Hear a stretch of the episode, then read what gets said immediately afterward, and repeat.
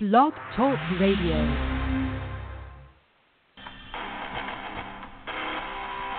This is the 4FCS Fanatics radio show with your hosts, Adam Willie, Preston Adams, Dakota Collins, and Jeff Wigton.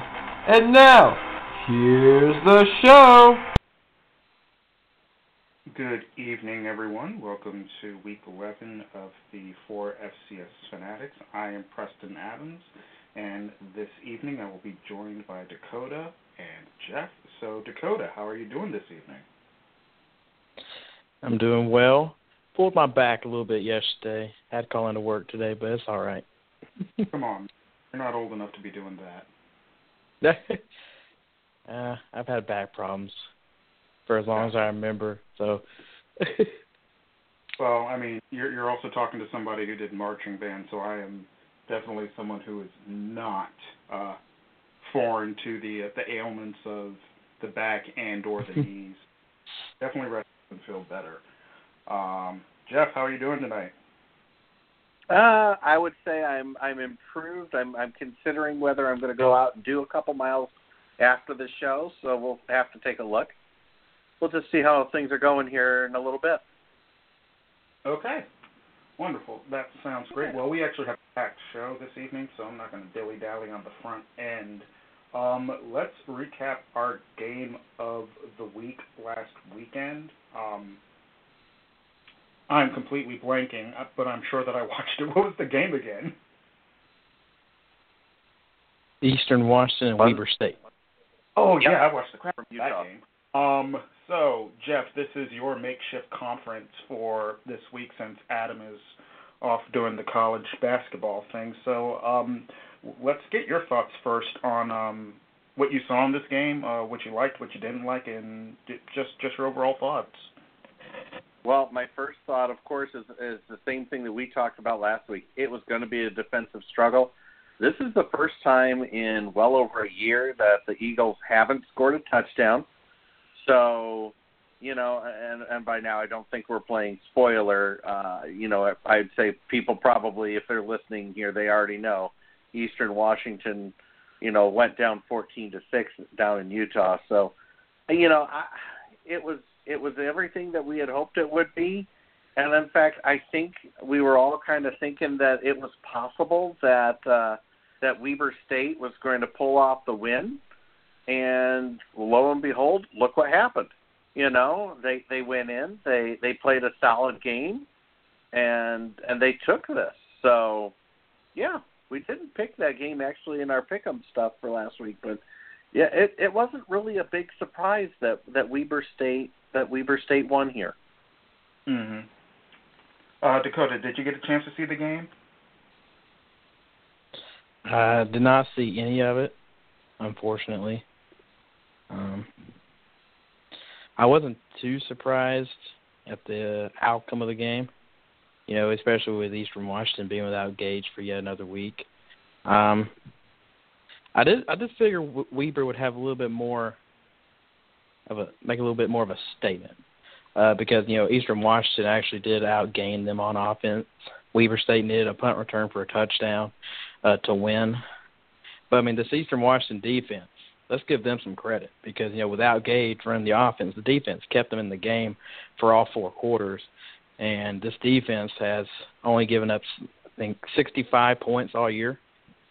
Mm-hmm. Um, so I wouldn't be concerned if I'm an Eastern Washington fan because if, as soon as they get Gage back, you know their offense is going to get right back on track. If their defense can play like this all year long, they they got a serious chance to make it to Frisco. But I thought Weber could have done a little bit more. You know, a lot of people are putting them in like their top five now after that win, and I just don't, I just don't see it. You know, this team did lose to Northern Arizona the week before, and then, like I said, Eastern Washington, that their All-American quarterback, Weber needed a punt return. They scored 14 points. Um, now I will be, I'm willing to eat my words because Weber, next game is in Bozeman against Montana State. And if they win that game, then yeah, definitely I'll be a believer in Weber but that really only moved the needle slightly for Weber, in my opinion. Gotcha, gotcha. And honestly, so I, I have been impressed. Go ahead. no, no, no, no, no. You're not done. Please go. Okay. I've been impressed with Weber State since they beat Western last year in the playoffs. You know, and they've just gotten stronger this year. So, hmm in my opinion, uh, you know, I knew that they were going to win this in, with defense. You know, I, I I haven't really gone. Oh yes, this is an offensive team that's going to uh, that's going to go ahead and you know be able to do much. Uh, you know, on that side of the ball, but on the defensive side of the ball, they hold teams you know in their places and they make sure that they you know um, that that they that they keep the score low. And honestly, then you also look at Northern Arizona. Let me just bring that point back up.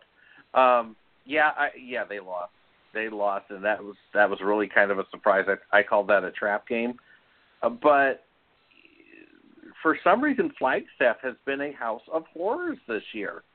You know, um, the, Weber State has lost there this year. Um, Southern Utah, well, that didn't surprise many people that they lost there this year. And honestly, Eastern Washington had trouble winning there this year. They they only won by a few points, so that didn't surprise me when they. It should it it, it should surprise me a little bit more, I guess. But um, you know, the fact that that Northern Arizona is just a house of horrors for the Big Sky this year. So. Um, I, you know, I'm just gonna I'll, I'll defend Weber State in that respect, and and say, yeah, that's part of the reason why they did make my top five this this week. Okay, and I mean honestly, I think I'm. um uh, you're definitely right on the A um, Northern Arizona front.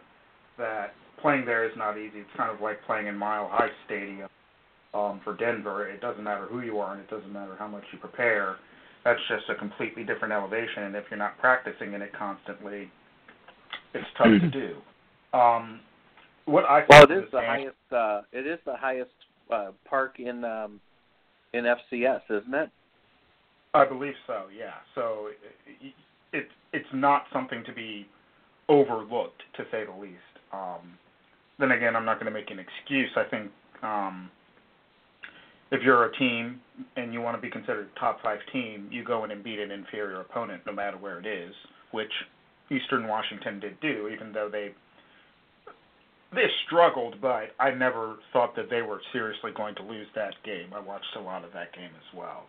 Um, and and with that being said, what I saw against Weber State was two very very good defenses in a conference that doesn't usually produce good defense. And what what really jumped off the screen to me was the difference between Eastern Washington the previous week and this week. Um, with a backup quarterback last uh, the week before, they were high flying, scoring 55 points, looked like everything was great. And then they go up against somebody that has an actual defense, and it's like, wait a minute, who who is this team? Their de- the Eastern Washington defense stayed intact, but it was like their offense was completely different. And like you like you guys have said, Eastern Washington outgained Weber, but I I mean me personally, I never saw a point in the game where I was like, oh okay, EW uh, is going to come back and win this, which you know that's a credit to Weber and having lockdown defense and playing really well on their homecoming, I believe it was. So hats off to them. But uh, I didn't put them in my top five. Um, in fact, I'd have to go back and see where exactly I had them. Um, yeah, they're not in my top five. I have them at six, which I might change thinking about it right now. But but even still, like I wasn't about to say, okay, yeah, you guys lost Arizona, but you beat Eastern Washington. That kind of puts you exactly where you should have been, um, or where most people probably would have had them is like an eight or a nine. But all that being said, you know, credit to them for getting that win. Um, you have to play who's across the field from you.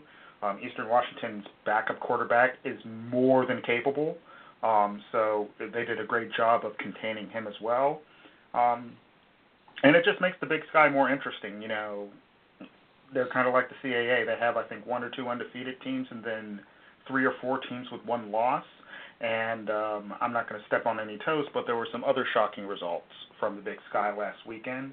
and um, we'll get into those next. So actually, we're going to go a little reverse here, and um, Dakota, how about you recap some of the big results from your uh, from your games last weekend? A quick note first on you talking about you know just the records being close. You know, Eastern Washington's lost to Weber. You know that makes it four teams in the Big Sky that now have two overall losses. Right. So that conference is still up for grabs for really anybody. Mm. Um. So let me get my conference set here. Starting with the Southern Conference, you know, I said a couple weeks ago when East Tennessee State was sitting at four and one, and they were going to their homecoming against Gardner Webb. I wanted them to blow the doors off Gardner Webb, you know, because this is a game. If they're really for real, this is a game that they just got to dominate, and they did. They shut them out. And then last week, they had a tough test in Charleston against the Citadel, who's a lot better than what their record shows. And East Tennessee State got the win, 26-23 over the Bulldogs. Samford, Samford has found their offense. I know it's VMI, but Samford dropped 73 points at home against VMI. They defeated the Keydets 73-22. Chattanooga got a road win against Western Carolina 26 to 6. And then Furman with the upset of the day at home against Wofford 34 to 14. Mhm. So yeah, that that's obviously the one that stood out to me. Furman, not really even a close game, just dominating uh, the Terriers, who were in top six, top seven. Now a lot of people were doubting the Terriers. You know, I feel like they're one of those teams that didn't earn where they earned the ranking that they were given. And so that loss just opens up the door more for the surprising East Tennessee State Ball Club. Okay, for some, okay, Mhm. And then last week in the SWAC, we had Grambling getting a win over Texas Southern, 34-21. Southern with the big, I say shocker, because Prairie View has been so, you know, they've been doing, they're one of the surprises this year. And I know Mhm. Southern's always, you know, the, one of the top teams in the SWAC, but still, Prairie View got shut out, 38 nothing. South Alabama had no problem with Alabama State, 45 to seven. Jackson State kept Mississippi Valley State winless, 23 to seven, and then Alcorn State defeated Alabama A&M, 35 to 26. That Prairie View game, getting shut out by Southern in that fashion, you know that breathes new life for Grambling. Mm-hmm. Um, because Grambling has uh, really been an upset this year, but then you know Prairie View, who were in the, who was in the driver's seat, you know they lose that game last week. Puts a three-way tie in the West Division between Southern, Grambling, and Prairie View, so that division's up for grabs. Um, for some, yeah, there it is. And in the Ohio Valley last week, everyone's favorite team, Jacksonville State, cruised by Eastern Illinois, 49 to 22. Eastern Kentucky got a one-point win over Tennessee Martin, 35-34. Murray State defeated Tennessee State, 45-21, and Austin Peay lost to Southeast Missouri State, 31 to 27. And the Ohio Valley, this Murray State ball club, they're sitting at three and zero in the conference, and they're one of the few teams left that can actually challenge Jacksonville State for the Ohio Valley crown. And Tennessee State doing what they always do, start off the season hot, and then seem to falter midway through the Ohio Valley schedule. Um, Eastern Kentucky stayed alive in the race with a one point win. They're sitting at two and one with their lone loss to Jacksonville State. So that wrapped up my conferences last week. All right. Awesome, Dakota. Thanks for that. Um, I think everybody, while we were expecting um, Wofford to kind of show their true colors eventually, um, Yeah. that was a bad loss. Like, really, Yeah, really I, bad. I didn't expect it to be Furman because Furman's been kind of down this year. hmm And and I think that's um, why I dropped them so far in my personal top 25 poll. I decided to do one last week or this week. Like I didn't, I never really had faith in Wofford to begin with, but when you get waxed like that by a Furman team, that for me is really hanging by a thread anyway in terms of playoff positioning. that just I was like, okay, I don't need to worry about this team anymore. Um, at least in terms of the national seeding, um, they might not even win their own conference. So that was shocking. And you already mentioned the Prairie View shutout. That was just like I don't know where that came from. Maybe Southern got a good talking to over the week or something. um, so so the SWAC just got interesting, um, which is great, great for them. Um, so uh, Jeff, you've got a lot of conferences. Let's go through them. All right, we can roll on through. Um, let's start off here with the Big Sky that we were just talking about a few minutes ago. Eastern Washington went to Utah. They couldn't score that touchdown. The Wildcats held the Eagles to two field goals in that 14 to six upset that we talked about. Weber State had two fourth quarter interceptions. One of those was in the end zone. In a battle of one loss teams, UC Davis gave Idaho State their first loss in a 44 37 win. Jake Maier also had five touchdowns in the overtime victory. North Dakota's Nate Ketteringham threw four touchdown passes and ran for another as the Fighting Hawks upset the Grizzlies at home. And the Vandals missed an extra point in the fourth quarter, and that was the margin of victory. The Montana State Bobcats escaped with a 24 23 win over Idaho. Moving over to the Big South, Charleston Southern, Kennesaw State, and Monmouth won, Presbyterian lost.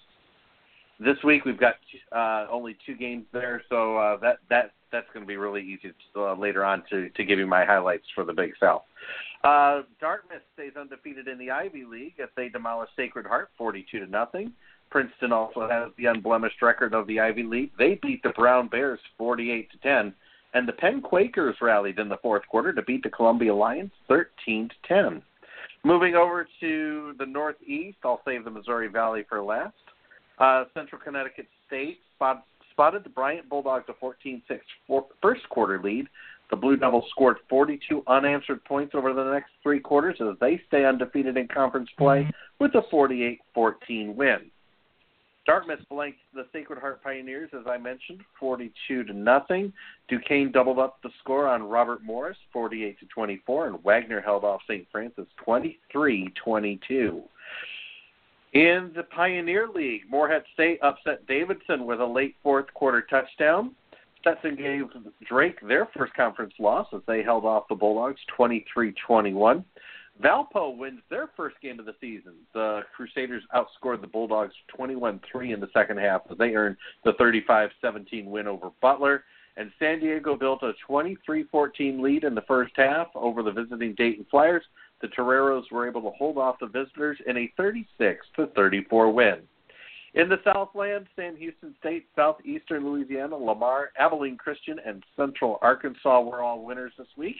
And uh, in the uh, actually in the in the Missouri Valley, North Dakota State, South Dakota State, Northern Iowa, and Illinois State, all ranked teams, all rolled to wins over their Missouri Valley foes. And that is my look around my conferences.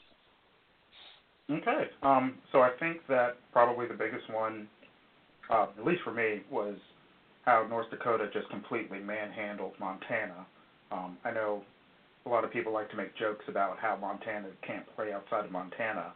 I was stupid and decided to pick Montana, have a little faith in the Grizzlies, and they uh, they let me down. So um, I think we'll talk about the Grizz a little more uh, going late into the show, but and just some quick thoughts, guys. Uh, what do you even try to make of this Grizz team? Again, they're not a road team. They never have been. You know, in their good years, they're they're really a, uh, you know they're not a they're they're a team that that may win on the road, but they have to they have to dominate at home, and and they have to dominate the weaker teams in the in the Big Sky to to have a chance. And that team is just uh, they're they're playing teams that are not letting them you know walk all over them this year. So uh, I don't know if well of course you know Western and North Dakota I don't know if those are like the stronger teams, but you know at least uh, those are teams that that they could have beat. You know especially if they were back in in Bozeman. So or in Missoula. So you know, there you go. I, I, I just think that this is a team that is built to, to win in, in in that house, and that's that's where it is. Okay. Um, and I, I'm, you know, I'm not going to fall on a Montana sword or anything, especially as a JMU fan, but I definitely learned something last week, and I think the rest of the nation did. So with with that said, I'm gonna blow through my conferences really quick since I took like eight hours to write up something on the CAA. So go read it on the FCS Fans Nation website. Shameless plug. Oh my gosh, that that seriously took me eight to do. Anyway, um, let's go through the Patriot League real quick. Colgate, um, no surprises, beat Cornell 31 to nothing. But a surprise, Georgetown actually beat. Um, I think it was Lafayette. Uh, I can't find the score really quick on the internet here. Something like 13 to six. So the Hoyas are actually undefeated in um, in Patriot League play. And if they beat Lehigh next week, that sets up a 3 and 0 clash versus Colgate and Georgetown, which I don't think anybody would have had going into this year. So could have something interesting happening happening in the Patriot League. Um, Yeah, I'm gonna move on- nobody nobody picked uh nobody picked them to to go much further than last place. So so congratulations to the Hoyas. Exactly. Yeah, I'm I'm very very proud of them. Um, so moving on um, into the MEAC, Bethune Cookman won 28 to 26 to keep their Celebration Bowl hopes alive. Um, and clearly, the biggest uh, game out of the MEAC from the weekend was Florida A&M going down and winning on a last-second field goal, 22 to 21, to beat North Carolina A&T. Uh, they were actually down 21 to six at halftime in that game, and Florida A&M said, "No, no, no, not today. We're on our way back." And so the Rattlers are actually sitting undefeated in the MEAC right now, followed by Howard, Norfolk State, Bethune Cookman, and North Carolina A&T, all with one loss in conference. And it really does make it FAMU's conference to lose. I'll go over some of the games that uh, are important in the MEAC, but um, you know, I'm not so sure that it is a A&T team falling back to uh, the MEAC. More so, kind of the same way that JMU has really challenged the rest of the CAA to step up their game, um, especially like with a team like Florida A&M, who's right in the middle of Florida. Um, they can recruit and they can recruit very well if they have the right coach and they finally have the right coach. Um, so I really think that it's the rest of the MEAC finally stepping up, um, which again makes for great football. Now I'm going to move over to the CAA. This is going to be really quick. JMU bounced back uh, to beat Villanova 37 to nothing in a literal shutout, which was nice for me as a JMU fan to see. Uh, Delaware upset Elon. I say upset in parentheses. Um, 28-16. Unfortunately, Elon lost their quarterback Davis Cheek with a torn ACL early in the first quarter, and um, Malcolm Summers, their running back, did not play in that game either. But that's not why Delaware won. Delaware won because they had timely touchdowns in the fourth quarter. Actually, up on this game, 16 to 14. So don't take anything away from uh, Delaware's win. Um, Stony Brook beat New Hampshire 35 to seven, which really, for all intents and purposes, has finally killed off New Hampshire's um, playoff hopes that were hanging by a thread anyway. Um, Maine and Rhode Island had a heck of a game. Uh, Maine went on another last-second field goal to beat Rhode Island 38 to 36. They also came back from a 30 to 14 deficit in the second half to make that happen as well. So watch out for the Maine Black Bears. They are the real deal as well. Uh, Towson had a little bit of a slow game uh, playing against the pesky William and Mary team, uh, 129 to 13. Um, Tom Flacco was still his dual threat self, getting over 100 yards both passing and rushing. And Richmond finally got a win against Albany, 27 to 24. And I will say this about Albany: yes, they have not won a game in the CAA as of late, but they've only been blown out twice all year. They got blown out by Pittsburgh and Rhode Island, and every other game that they've played in has been within one score. So Albany is taking these losses, but they're playing really, really close. So they're basically the opposite of what Elon was last year. Elon was winning a whole bunch of close games, and Albany's losing them. So Albany isn't as bad as people might say they are based off of what they're seeing in their record. Um, but you know, I wouldn't write them off. I'll just uh, I'll just put them that way. Put it that way. Um, so, did any of those scores uh, kind of jump out to you guys really quick before we move on to the top 25? Not really. Yeah. I mean, I'm not going to say that everybody. Uh, you know, to me, that just wasn't a, a, something that went, what? What's that? I, but I, again, you know, we've talked about Maine several times this year. Congratulations, as, as you said, to the Maine Black Bears, and uh, it will be fun to see how far that they can go in the playoffs. Yeah, um, for sure. Like I said, I'm not going to go too deep into the CAA because my brain is fried on what I wrote. Um, but Maine also has a very easy schedule the remaining um, the remainder of the season compared to other CAA teams. So, heck, the Black Bears could go go undefeated, which would be amazing. I don't think it's going to happen, but it's not out of the realm of possibility. We'll just put it that way. So, um, without without further ado, um, I think I'm just gonna read down the top 25 and we'll we'll see what happens. so uh, this is the this is the stats top 25. Um, one through five we have North Dakota State, South Dakota State, Kennesaw State, James Madison, and Jacksonville State. Then six through ten we have McNeese, Weber State, Illinois State, Eastern Washington, and UC Davis. Wow, they're finally on to us. Go Aggies. So 11 through 15, we have Elon, Wofford, Towson, Sam Houston, and Central Arkansas. Uh, 16 through 20, we have Maine, Colgate, Stony Brook, North Carolina A&T, and Nicholls. 21 through 25, we have Eastern Tennessee, Rhode Island, Princeton, Delaware, and UNI. And others receiving votes right outside are North Dakota, Dartmouth, Idaho State, Missouri State, and Florida A&M. So Dakota, what jumps out to you with those rankings? And I guess we can, yeah, just just tell me what jumps out to you with those rankings. I'm gonna dissect the poll in just sections, starting with the top five. Jacksonville Mhm. State's not a top five team. They're not. They shouldn't be in the top five.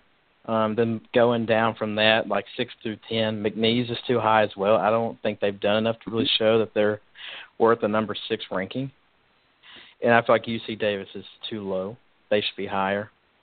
Um, and then just going back after that, I feel like a broken record because we say this every every week. Sam Houston State should not be number 14. I'm sorry. I know they they're actually starting to win games now, but who are they beating? Like last week, they beat Northwestern State. I mean, um, Nicholls losing yet again, yet they're still somehow in the top 20. Even though you got East Tennessee State, who's six and one behind them, Princeton, who's undefeated behind them, Rhode Island, who's four and two's behind them. Like I don't think Nicholls is a top 25 team.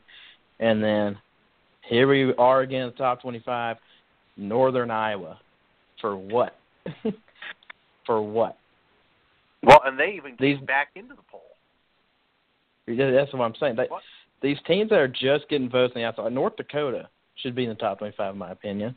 Dartmouth should be in the top 25 in my opinion. These these schools who are not used to this success, they're actually surprising folks this season, should be getting this opportunity to be in the top 25. Um, Mhm. because you and I, you look at their three wins. Two of those three wins are against Indiana State and Howard, and none of the three teams they have beaten have a winning record. Mm. So that, No, that's I- that's I- my stance on the top twenty-five.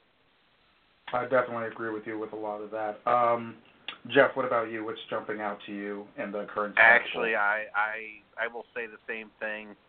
You know, I, I understand Kennesaw State's in the Big South, but you know, geez, Kennesaw State, you're you're in the Big South, as I just said. You should be beating teams this bad. Um, uh, I, again, I haven't seen Jacksonville State, but I remember when when Dakota saw them play, he he even dropped them out of his top ten. So you know that that I'll I'll go I'll defer to Dakota there. Uh, UC Davis, I've had friends out west been talking about these guys all year. So congratulations to them for popping into the top ten. Um, again, Wofford, I, I started to jump on the bandwagon. I'm, uh, yeah, uh, maybe I should have stayed off. Uh, Preston, what's your thoughts here on Towson? Because uh, you know, I, I'm just not sure I'm sold on them either, being a, especially being a 13 seed. Um, okay. So I can actually get into Towson very, very well because I also know their remaining schedule. The the Towson Tigers have beaten. Um, if I can pull up their schedule real quick, they have beaten playoff teams already, or teams that will be fighting playoffs. Um, I'm pulling up their schedule right now. Um, they have okay, Morgan State they lost, so they beat Villanova, um, but that was when Villanova had their uh, starter in, um, much better team, and they put up 45 on Villanova. They put up 44 on the Citadel, and the Citadel has been playing teams very close, and they beat down Stony Brook 52 to 28. And then I mentioned William and Mary. This is the thing Okay. about Towson. This weekend they play Albany. Everybody thinks they should win that game, but again, I said don't take Albany lightly. They're playing teams very close. Then after that, their final games are as follows, and I think in ascending order of difficulty, even though Elon is missing a couple of their starters. They play Delaware, they play Maine, they play Elon, and they play JMU. That's Towson's four final games. So, you know, Not an easy, I'm- what were you going to say?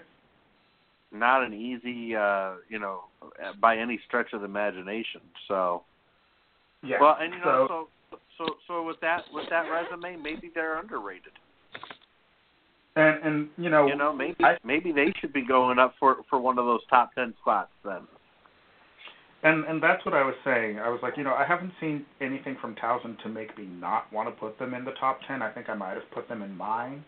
Um, it was either that or they were like at a something. But the the thing about Towson is they're going to have games that will give them the opportunity to, for sure, uh, solidify a even a even a seeding, especially if they can, you know, if they beat Albany and they beat Delaware and they can win two out of their last three games between Maine, JMU, and Elon, I mean, I'm not going to knock them for that. You you know, it might be an eight and three record, but you'd be losing to JMU, which could potentially be a seeded team in and of themselves, a Maine team that is also looking for seeding in the playoffs, and an Elon team Mhm. where, yeah, I mean, we just don't know what to make of Elon yet, since unfortunately they lost Davis Cheek due to injury. So, you know, I'm okay with I'm okay with Towson floating around 13. I definitely think they're better than Wofford. Like, holy crap, better than Wofford. Like, it's not even close. Um, I know in my top 25, I have Wofford down to like 17. Like, I'm not impressed. Um, and I'm not trying to be a hater or anything. I'm, I'm just not impressed with Wofford. I think that there's other stuff going around the SoCon that's more interesting than Wofford personally, um, like East Tennessee State. Um, so, you know, I, I can't really be mad at Towson being at 13, even though I, I do think that they're better than a couple of the teams above them. And I think that they've had better showings than, let's say, you know, McNeese. Um, McNeese barely beating Abilene Christian 17 to 10 or something like that, 21-17 last week or a couple weeks ago. That, that ain't impressive. I don't know why they're up at number six. Um, I think you know we're going to go into this a little later um, about teams that we just think are not deserving of their rankings. Now, I do want to touch on what you said about North Dakota and Dartmouth. I have both of them ranked in my top 25. I have been watching a lot of Ivy League this year. Dartmouth is the real deal. Like they can score on anybody, and then hmm, excuse me, they can score on anybody, and then some. Like I have seen that team. Um, makes me really wish the Ivy League was in the playoffs, but I surely would not want to play them in the playoffs. Same thing with Princeton. You know, both of those teams down there, I think that if the Ivies had started a little earlier in the season, both those teams would probably be floating around the top 10, if not already in the top 10. They just don't have as many games under their belt. Um, in North Dakota, everybody likes to give North Dakota crap, or I guess we have fan bases that are very loud to like to give North Dakota crap. but they're they're a good team.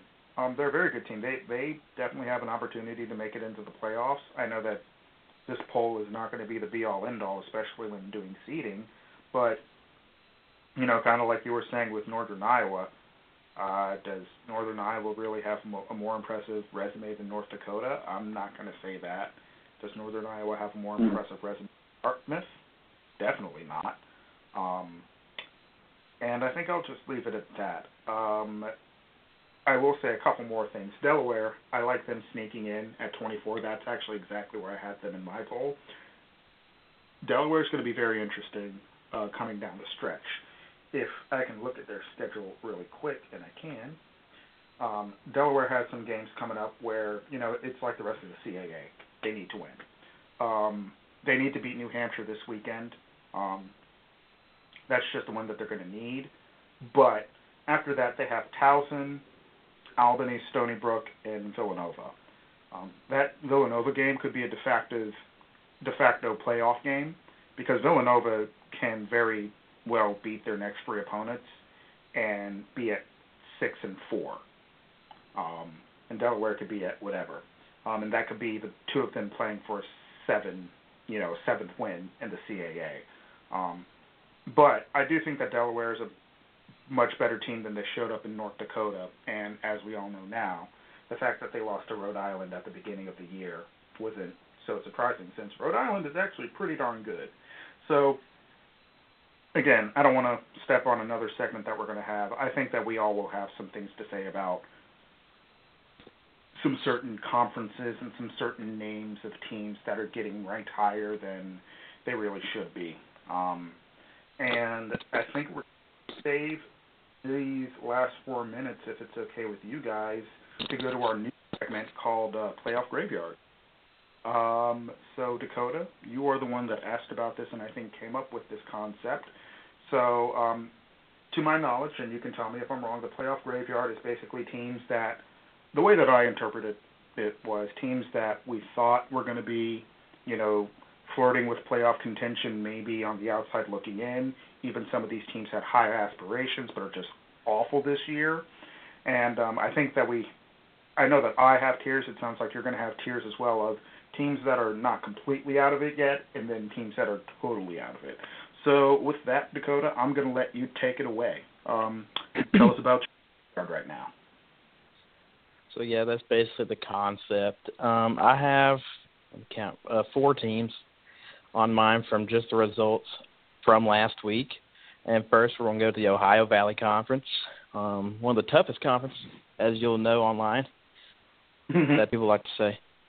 But oh, yeah. Austin Peay is my first victim. They lost to Southeast Missouri State last week, 31-27. Austin Peay had a surprise season last last year, coming off that the longest Division One losing streak, I think it was they surprised a lot. They were one. They were one of these surprise teams last season. So coming into this season, a lot of people thought they could be that same team that's on the playoff bubble, maybe sneak into the playoffs as an at-large bid.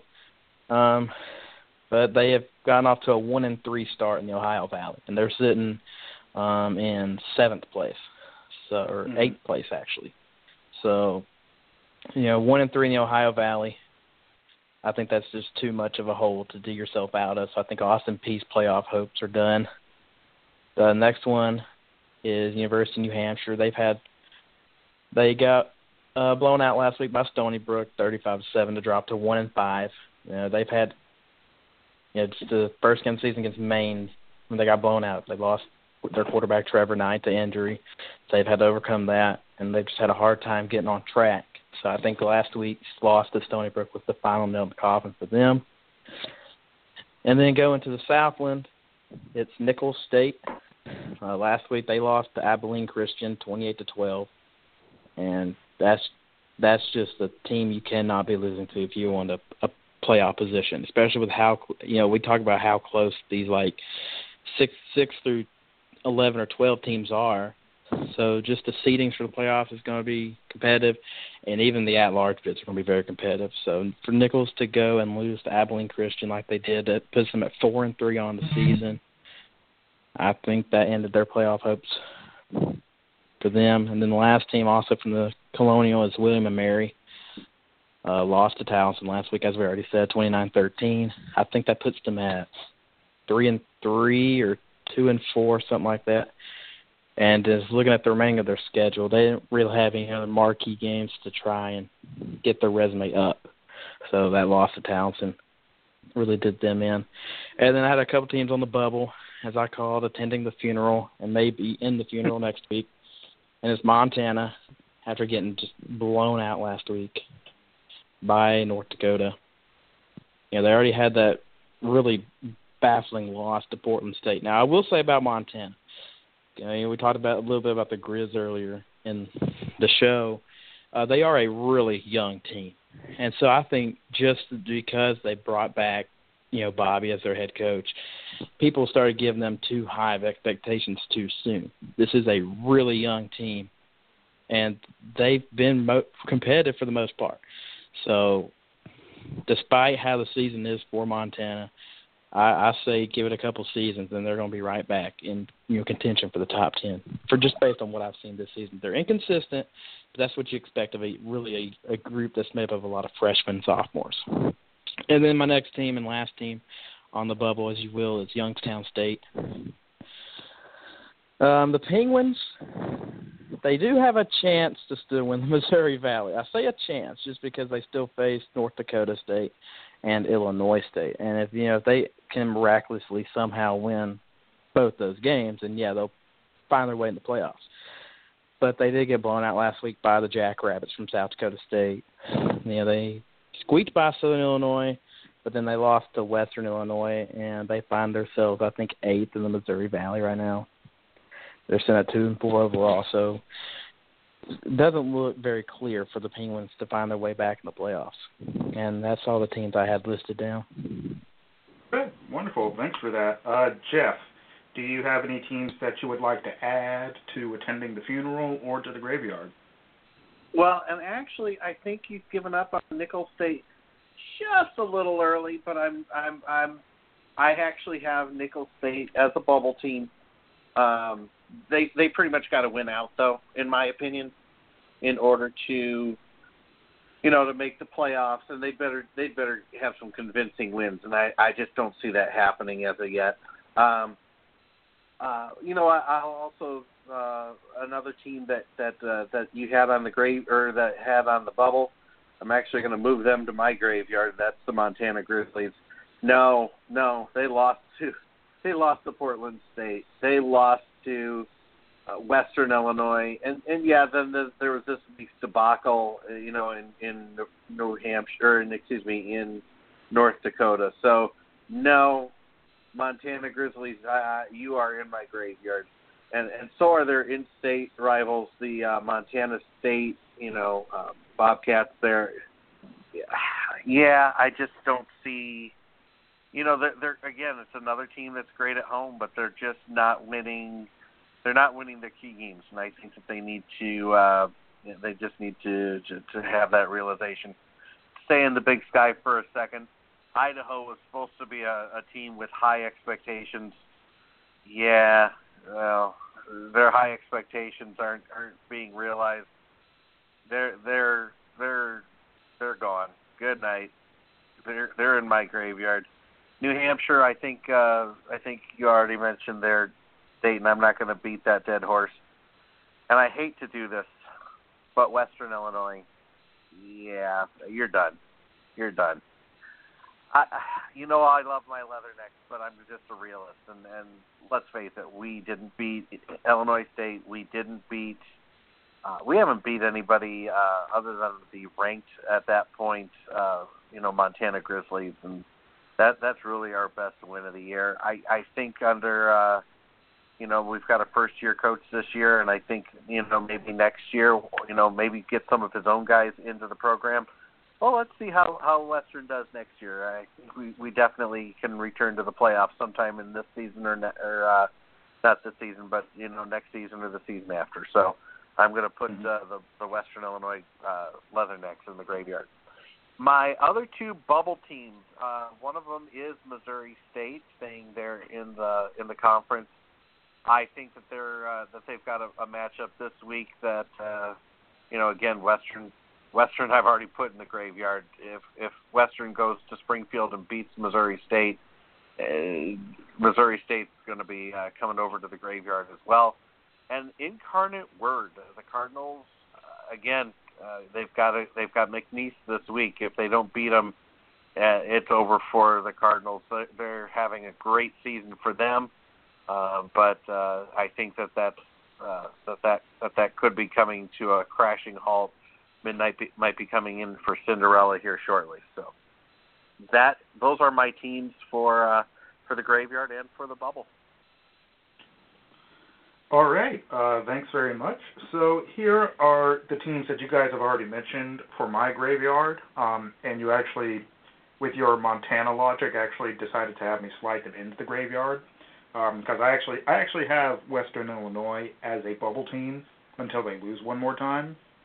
I'm not going to try and project them losing, but until they lose, they're definitely on that. You, I mean, you might not be able to see it coming. I honestly don't, but I've seen weirder things happen this year. so I'm not I'm not ready to put them in the ground just yet, but they're pro- they have they literally have one foot in the grave for me, in my opinion. Um, but what you said about Montana, you know, them lo- them beating Montana head to head, and those other two Montana losses, I have put Montana in my graveyard based off of what you said. Um, Thank you. And Austin Peay, I didn't even think about them, but yeah, they should be in the graveyard as well. Um, Youngstown State, I actually have in the graveyard just because what I've seen of Youngstown State and then them losing to Butler, like that's a loss that you're not going to be able to write off in the playoff committee, in my opinion. So I also have Youngstown State in the graveyard as well, along with New Hampshire. Um, our resident New Hampshire fan on the FCS Fans Nations page said, "Hey, they might take it in with six wins," and I, I'm just like, there there might be three other CAA teams with seven wins. So, six win New Hampshire isn't going to do that, and they'd have to win out to even get six wins. So, that's just not happening.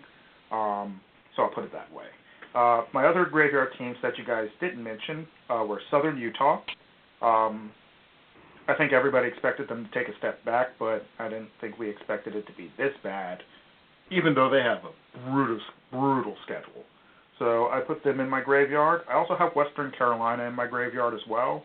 Um, the, just the SoCon is a little more cluttered than the CAA, but the teams that are like rising to the top aren't the quality of teams that the CAA has. That's just the way that it is. And with Western Carolina right now, they have uh, three losses in conference. Yeah, they're three and three, but they're done. That that's just the way that it is. Um, and then I have Richmond. Um, Richmond got their first win against Albany last weekend, but they are one and three, and one and three in conference and three and four overall. And you know, kind of the way that you feel about Western Illinois just not getting another win this year, I feel the same way about Richmond. They're not getting another win this year. So I have them in my graveyard as well. I have a lot of teams on life support, so bear with me. Um, Nova. they have a real chance of winning their next three games after they get out of this bye week, especially if they get their starting quarterback uh, back. And then that would have them, like I said, going into the game against Delaware at six and four if Delaware, I mean, if Villanova is seven and four, and they have beat a Temple team that is actually currently undefeated in the American Athletic Conference, don't count the Wildcats out just yet, but they are definitely one loss away. I have Nicholls on my bubble as well. Um, I wouldn't vote Nicholls into the playoffs right now because of the losses that they've had, um, and I don't see a three-win Southland team or a three-loss Southland team um, making it into the playoffs, even if they do have a Power Five win against Kansas. Um, but there's just going to be too many eight and three, seven and four teams from the Valley and the Big Sky and the CAA. So they're probably going to get squeezed out, and that that Abilene Christian loss was as bad as the score looked. Like they played awful that game. I watched a lot of that game. We already talked about Western Illinois. They're they're on my bubble until they lose, and these next four teams from the SoCon as well. I have Mercer, Furman, Chattanooga, and Samford. All of those teams are on my bubble. With one more loss, they will all be out. And wow, does that suck for Samford because I think everybody had high expectations for them. Um, and it's a little unfortunate for Chattanooga as well since they've kind of picked up momentum. Um, then I went to the Southland. I have Central Arkansas and Sam Houston. I think that both of those teams are a loss away. And from the games that I have seen Sam Houston and Central Arkansas play in, they are not playing convincing, you know, we are better than these other six crappy teams in our football and our conference football, in my opinion. So, you know, I definitely think both of them are a loss away, um, which, you know, it is what it is. Um, you need to win more games in the Southland than eight if you want to be guaranteed. So that's kind of where they are right now. Um, a little curveball. I have North Carolina A&T on the bubble. Um, they have a loss to who could eventually be the conference champion in Florida A&M, and yes, an inexplicable loss against Morgan State.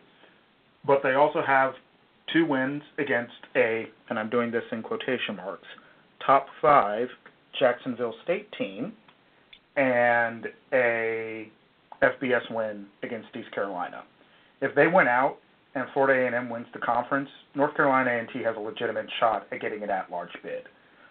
But with one more loss, they're done. Um, then next I have South Dakota and Northern Iowa. I think they're both three and three now, and one or two more losses, neither of those teams are going to make the playoffs. Um, I think I think that a lot of people see that you know the Valley is still very strong, but they aren't going to be so strong, in my opinion, that they're going to get a bunch of seven and four teams into the playoffs this. And the reason why I say that is because there are so many teams in the CAA that are currently ranked in the top 25. Like last year or last week, yeah, Villanova fell out of the top 25, but Delaware took their place because Delaware beat Elon. So I think just for this year, the CAA has a better chance of getting a couple of seven and four teams in than um, the Missouri Valley. And in that case, you know, South Dakota and UNI are really in okay. We need to pretty much win out mode, in my opinion. And then finally, I have Northern Arizona. Um, they've had terrible looking losses, even with them having, um, you know, backup quarterbacks in and whatnot and backup wide receivers. But still, they have the easiest schedule in the Big Sky, and they already have three losses, I believe. That just doesn't look good. And getting smoked by Missouri State definitely doesn't look good. So that's my bubble team as well. And I think that that's going to be all for that. Do you guys want to add or comment on anything that I've said or anybody else has? No. No, I think that you've got a pretty darn good list. Um, and the one team that I'm going to put from my three conferences that I usually follow, I'm going to put the Dayton Flyers on there. I think if they lose one more time, they're done. So I'll put them on the bubble team for right now. But they lose one more time, the Dayton Flyers, uh, they can, they can, you know, start looking towards next season. We're on to basketball. Yep. Okay. Awesome. So let us move on to our game of the week. This week we have. Uh, Jeez, sorry. Um, I had it up here two seconds ago. Um, Stony Brook at Rhode Island. That's right. Okay, so we'll go in a different order again. Jeff, what are your thoughts on this game that really could be deciding um, who gets a playoff spot in the CAA? Well, and that's it. I mean, this is kind of like a playoff game in the in the CAA itself. You know, th- these are two teams that both need a win uh, in order to, to stay relevant in the playoff hunt. Maybe they should both be on the bubble here. Um, but I, I think that if Rhode Island wants to wants to stick in the in the playoff hunt, that they need a win here. And you know they just lost to Maine. Uh, wasn't last week, but uh, I think the week before. And then Stony Brook, they've just not they've not been that impressive this year. They need this win in order to uh, in order to maybe turn some heads on the playoff selection uh, committee. So I, I think that this this is uh, this is really a, a game for the playoffs for both teams. All right, Dakota, and what do you think?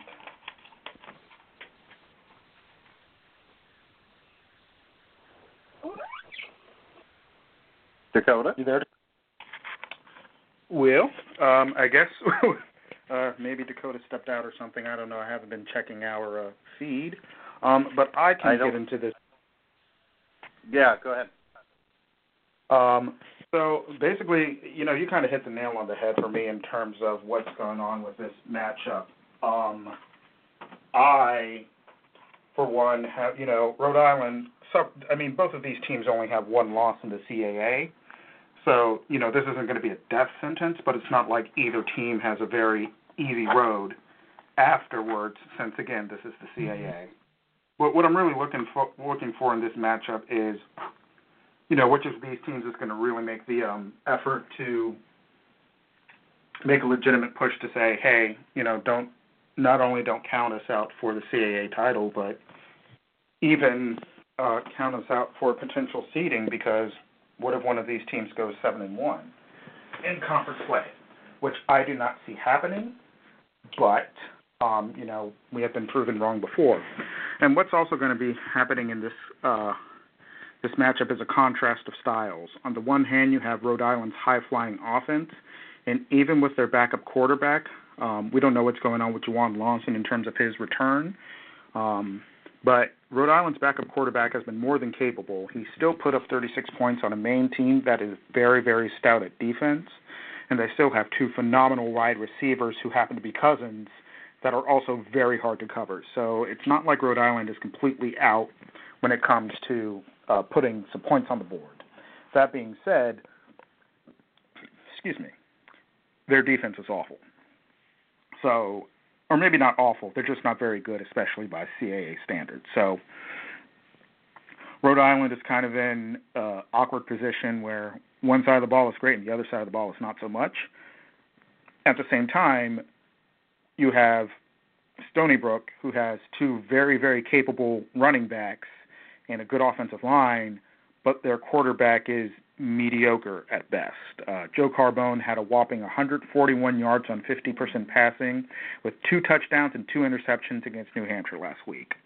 And you know that's not popping off the uh, screen for me personally, um, but you know that is what it is, and kind of take it and you run with it. Especially when you have a defense that's going to score 14 points for you which is exactly what Stony Brook's defense did. And Stony Brook's defense is definitely their, uh, you know, their bread and butter, which is why it was so surprising that Towson put up 52 against them um, a couple weeks ago.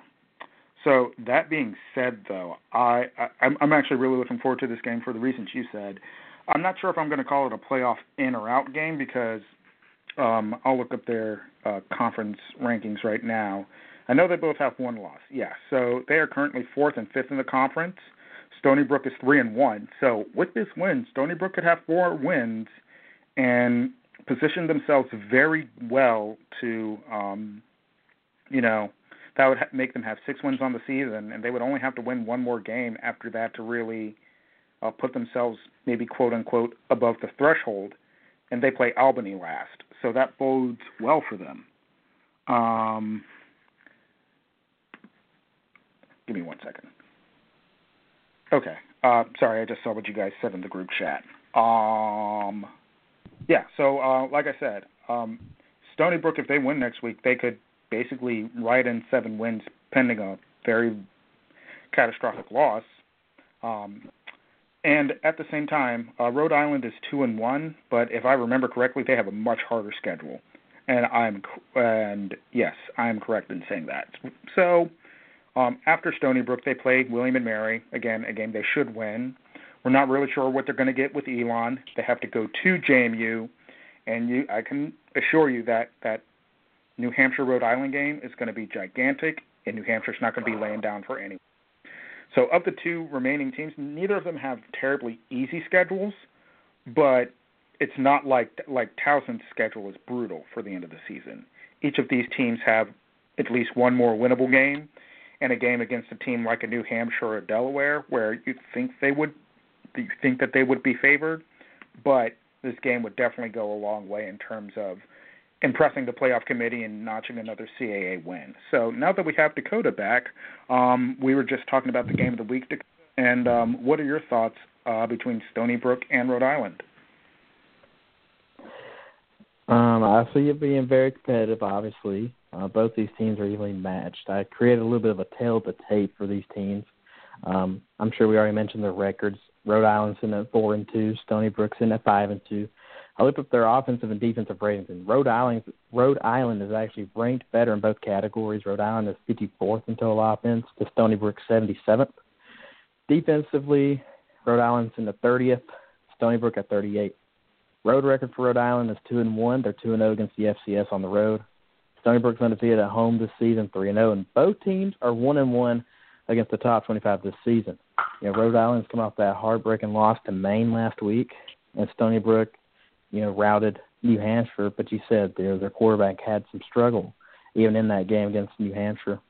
Um, I feel like Rhode Island's going to step it up big. Uh, their offense was impressive, like you said. Maine is a very good defensive team. They shut people down. So to go and score 36 points on the Black Bears is very impressive, but they but you can't be giving up 38 points. And Rhode Island, hmm. despite being 30th in total defense, they have been outscored this season, 102 to 155. And Stony Brook's only given up 96 points this season, and they've scored 128. Um, I feel like Stony Brook has been a little bit more impressive than Rhode Island no matter you know, despite what the rankings say. Um, and like you said, I had Rhode Island's schedule already pulled up, and yet their schedule after this, yet they do get William Mary at home, which they should win, but then two Elon, two James Madison, and then a potential trap game at the end of the season at home against New Hampshire. And while Stony, you know, both these teams do still have a road game with JMU, I do not think, I do not think this is, as like you said, Preston. I don't think this is a playoff eliminator. But I do feel like if Rhode Island loses, I feel like that hurts them more than if Stony Brook loses, if that makes mm-hmm. sense. Yeah, yeah. Um, but I think it's just going to be a, you know, this, you know, last time we saw the spread of seven and a half. I don't, I don't think it's going to be a seven point game. I see it being a three point game, six point game, something like that. I, I don't see it being more than a touchdown. Yeah.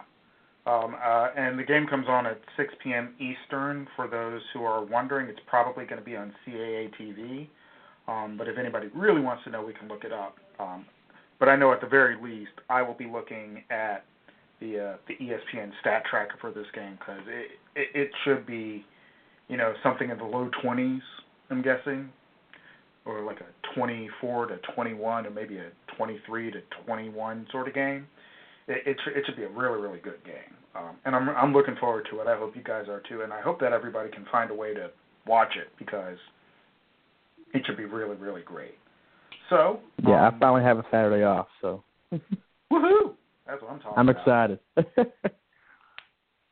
oh man, that's that's fantastic. I'm so glad I don't have to worry about that. I know, right? right. I know that's keeping you up. Yeah.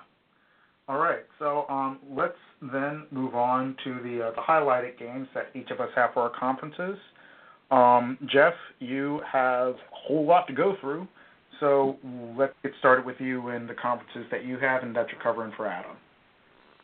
Sounds good. Uh, you know, I'll go through these. Uh, well, in no particular order. Let's go to the Southland. Uh, McNeese travels to Incarnate Word. That's that. Uh, that's that game I was talking about that they are on the bubble for. Uh, and southeastern Louisiana hosts Abilene Christian this week. Uh, in the Pioneer, despite the rough start, San Diego tries to stay undefeated in conference play as they travel to Indiana. The Toreros have a noon kickoff at Butler. Stetson, Marist, and Drake try to keep pace with San Diego this weekend. Marist hosts Davidson. Drake makes the trip to Dayton, and Stetson hosts Jacksonville.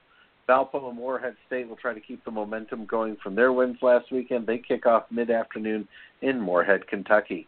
Turning to the Northeast, the Sacred Heart and Central Connecticut State face off in a battle of undefeated conference teams, and Duquesne and St. Francis also have an in-conference game.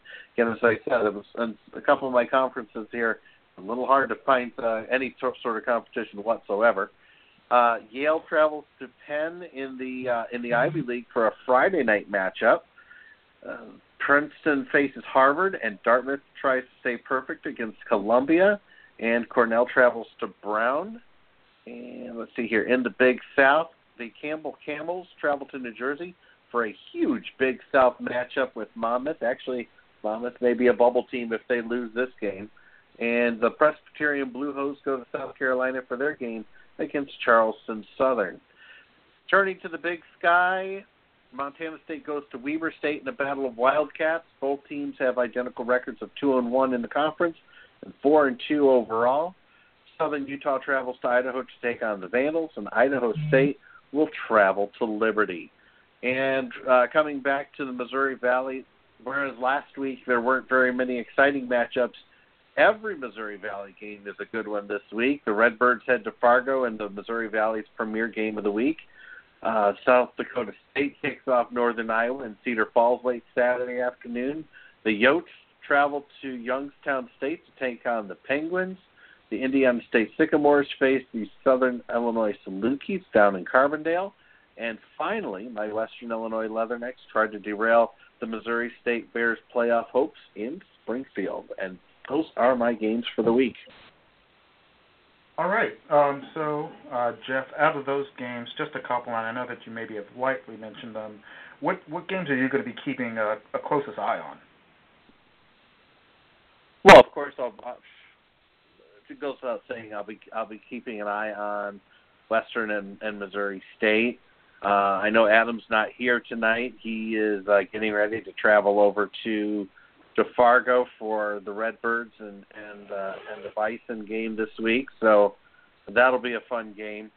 Uh, but you know, I I look really at my conference, uh, the Campbell Camels and and Monmouth Hawks. That that'll be a game that I'm going to be keeping my eye on. Um, also in the Ivy League, Yale and Penn, as well as Princeton and Dartmouth. You know, I look forward to seeing if if the uh, if the Tigers and and the the Mean Green can stay perfect this week. And uh, San Diego, I mean, they they got they got off to a horrible start this year. In fact, everybody was starting to write them off, and and and I was even starting to have my doubts. But you know, they're proving they're the conference champions that they uh, that that they've been for a while, and and uh, let's see if San Diego State can uh, can go ahead here and and um, and and win at Butler, as well as Stetson, Marist, and Drake, if they can keep pace with with San Diego, because all those three teams have one loss apiece. So those are the games I keep my eye on this week. Okay, um, wonderful, Jeff. Thank you very much. All right, Dakota. Um, what games are you looking at in your neck of the woods this weekend? All right, as always, we're going to start in the Southern Conference, and game of the week in this conference is East Tennessee State traveling to Wofford. Wofford coming off that really embarrassing loss on the road to Furman, so they look to bounce back at home against this surprising six and one Buccaneers team that defeated the Citadel last week. Um, advantage though a little bit for East Tennessee State because, like I said, they did play the Citadel last week, who runs the triple option. And then this week, back to back weeks, they're facing another team who who runs the triple option. So you know it's usually hard for teams to only get a week to prepare to face an option team. We see it, you know, in all levels. But this East Tennessee State gets to face an option back to back weeks, so you know they're going to have a little bit more preparation for that. Um, staying in the conference, Samford at Furman. Um, Furman, like I already said, big win last week against Wofford. They're hosting Samford. Samford has seemed to found their offensive mojo again. Back to back weeks, they've scored a combined 139 points. Um, now that was against VMI and Western Carolina, but still 139 points in two weeks is very impressive. They go on the road to face Furman, who knocked off Wofford. Ohio Valley, Jacksonville State, everyone's favorite team, travels to Southeast Missouri um, Southeast Missouri is one of the two teams. There's two teams that have a realistic shot this season to take the OVC crown away from Jacksonville State, and it's Southeast Missouri State, um, who sits at I think four and two overall. They have one loss in the conference right now, but they got a big win last week against Austin Peay. They're looking to in Jacksonville State's historic run of right now 36 straight Ohio Valley wins. JSU needs to win win out to have the NCAA record that Duquesne holds at 39. And the other team that has a real good shot is Murray State, who sits at 3 and 0. And Jacksonville State's on the road, and they're prone to slow starts this season, so watch out for that game. And like I said, Murray State they sit at 3 and 0 in the Ohio Valley. They have a legit shot at winning the conference championship over Jacksonville State, and it's thanks to their they got a stud at quarterback Drew Anderson. He had five touchdowns last week. They go on the road to Eastern Kentucky, who has one loss in the conference. That one loss is to Jacksonville State. And then the SWAC really has one game that matters this week, and it's Grambling at Alcorn. This matchup is what gets people excited. The one time a year for SWAC football. It's two prize fighters fighting for the heavyweight championship. These two teams have played for the conference title every year since 2015. Grambling has a second chance thanks to Southern's 38 nothing win over Prairie View last week. The West is in a three-way tie between Southern, Prairie View, and Grambling. Alcorn's in sole possession at in the East. Um, so a win for Grambling here can put these two teams on a collision course for yet another conference championship matchup. And that wraps up my conferences.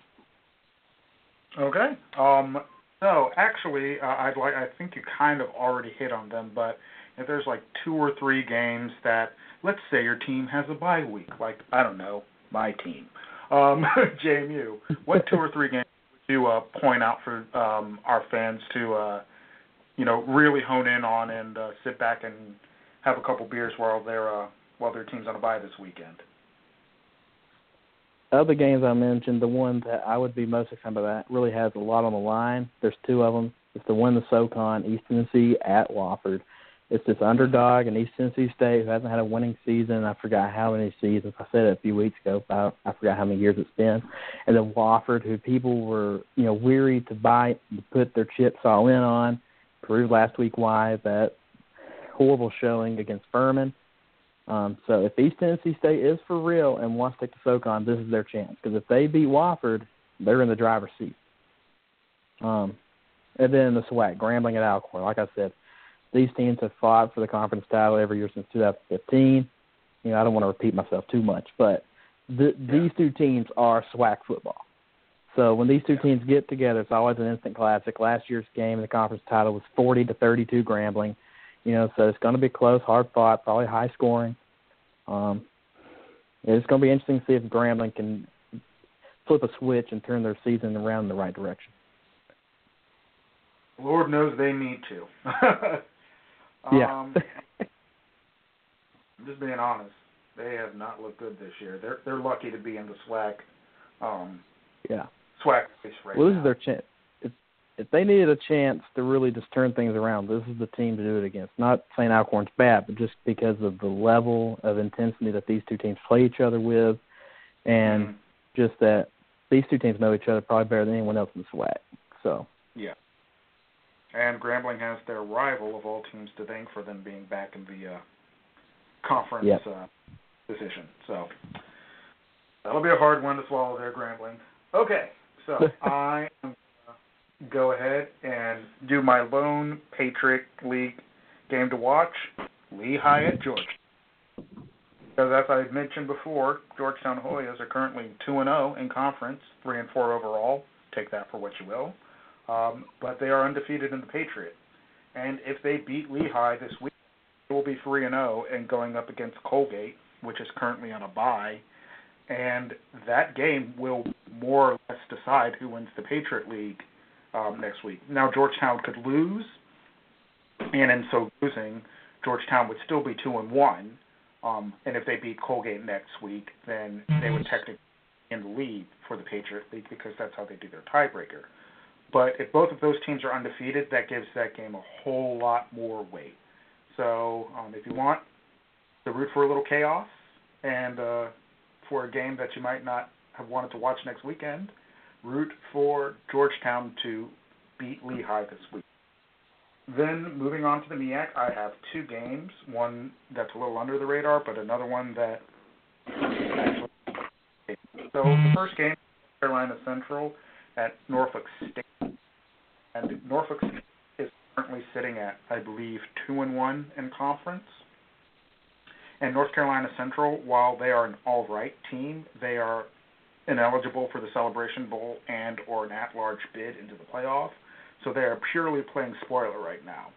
And Norfolk State is a better team than they have been in the last couple of years. So if Norfolk State wins, um, they still keep their play. Uh, they still keep their Celebration Bowl hopes alive. So it'll be interesting to see how the Spartans come out.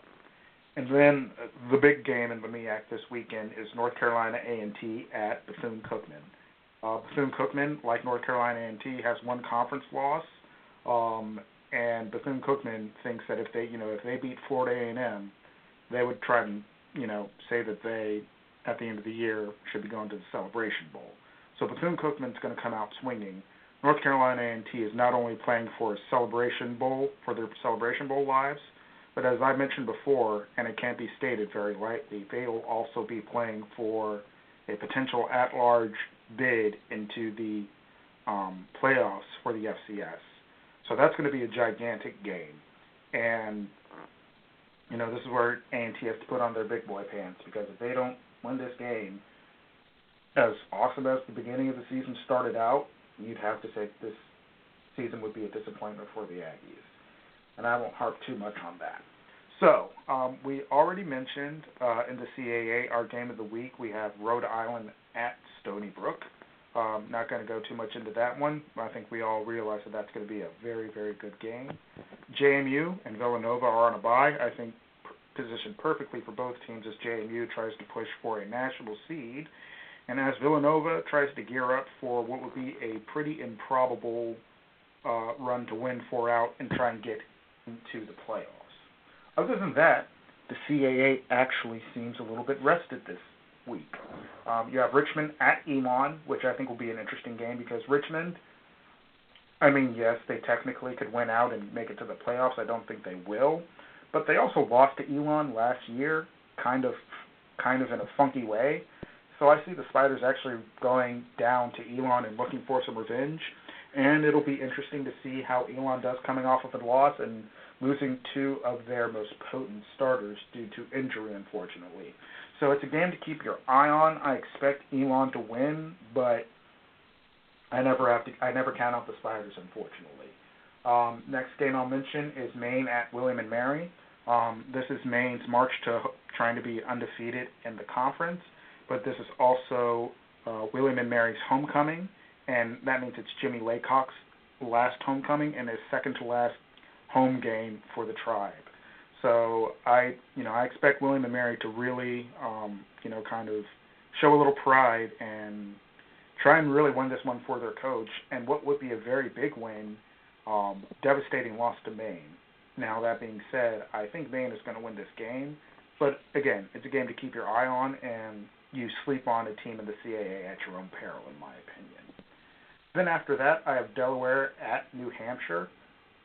Before this season, I saw that this is going to be one of those games that could decide the conference. Now, it is can Delaware keep some realistic playoff hopes alive, and New Hampshire is officially playing the role of spoiler. So, as the spoiler, New Hampshire is a more than capable spoiler because they do have Trevor Knight back and I don't know what's going on with their defense. Um, granted, they held Stony Brook to 21 points on defense last um, last weekend. Um, Stony Brook had two points from uh, from their own defense in terms of touchdowns. So I, I really don't know what to make of New Hampshire, but I just never sleep on the Wildcats, especially if they think that they can make it into the playoffs with six wins, which I think is ridiculous. But uh, you know, like I said, that being said, um, Delaware is kind of that bubble team and the CAA team where if they lose one or two more games, they're not going to make the playoffs. So I, look forward to seeing how Delaware comes out against New Hampshire. And then finally, um, I have Towson at Albany. Um, I think I already mentioned this, but a game that Towson absolutely needs to win. And because their back four games are against teams that are going for potential playoffs and potential national seeding, um, this a win for Towson would put them at 4 0 in the conference. And like I said before, Albany, yes, they have not won a conference game yet, but with the exception of two games this year, all of their games have been within one possession, and they have a very good quarterback and a very good wide receiver. So I would not sleep on the Great Danes either. It is also at Albany. So, you know, some of these games that I've mentioned, um, you would think that the uh, the outcome would already be, you know, kind of in hand. But with the CAA and really with all of the FCS this year, I'm not going to write something off as an automatic win just because that's the way that it looks on paper. So, you know, it's not the hammering top 25 matchups that we've had over the past few weeks in the CAA, but still a lot of really good games, and a whole bunch of them have some uh, some playoff implications, we'll just say. And um, you know, apart from our game of the week that we've already mentioned that everybody should watch, um, really, uh, folks should tune in to the North Carolina A&T versus Bethune-Cookman game. I think it, I don't know what time it's at, but you know, a lot of people don't watch MEAC football a lot for reasons, whatever their reasons are. Um, but North Carolina A&T is a good team, and Bethune-Cookman's on the rise. Like I said, um, a lot of the way that JMU forced the rest of the CAA to raise their game, North Carolina A&T has done that with the rest of the MEAC. So um, that A&T versus Bethune-Cookman game should be really good. And out of the CAA games, honestly, I would say um, keep an eye out for Richmond at Elon. I actually think that, that that will be a competitive game that Elon pulls out. And Delaware at New Hampshire. I would personally think that Delaware has the edge just in terms of talent and the way that they've been playing this year. But again, I'm not about to sleep on New Hampshire just because they've had a really, really bad first part of the season. Um, now, if they get beat up by Delaware, maybe I'll actually put them to rest in terms of that could, you know, cause an upset. But maybe it's just the the CAA guy in me. I I just refuse to overlook New Hampshire. So with all of that, guys, I think we are now moving into slightly ahead of our schedule the get off our lawn portion, which I don't know about you guys, but I think that this portion is hysterical. Um, so our topic this year, uh, this time, um, I think is very timely. T.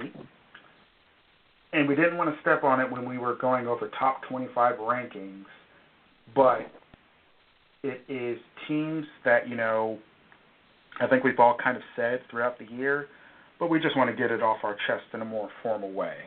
Um, Dakota, what are some teams that you see right now in rankings and all all of these polls, and you're like, what the crap are these people thinking?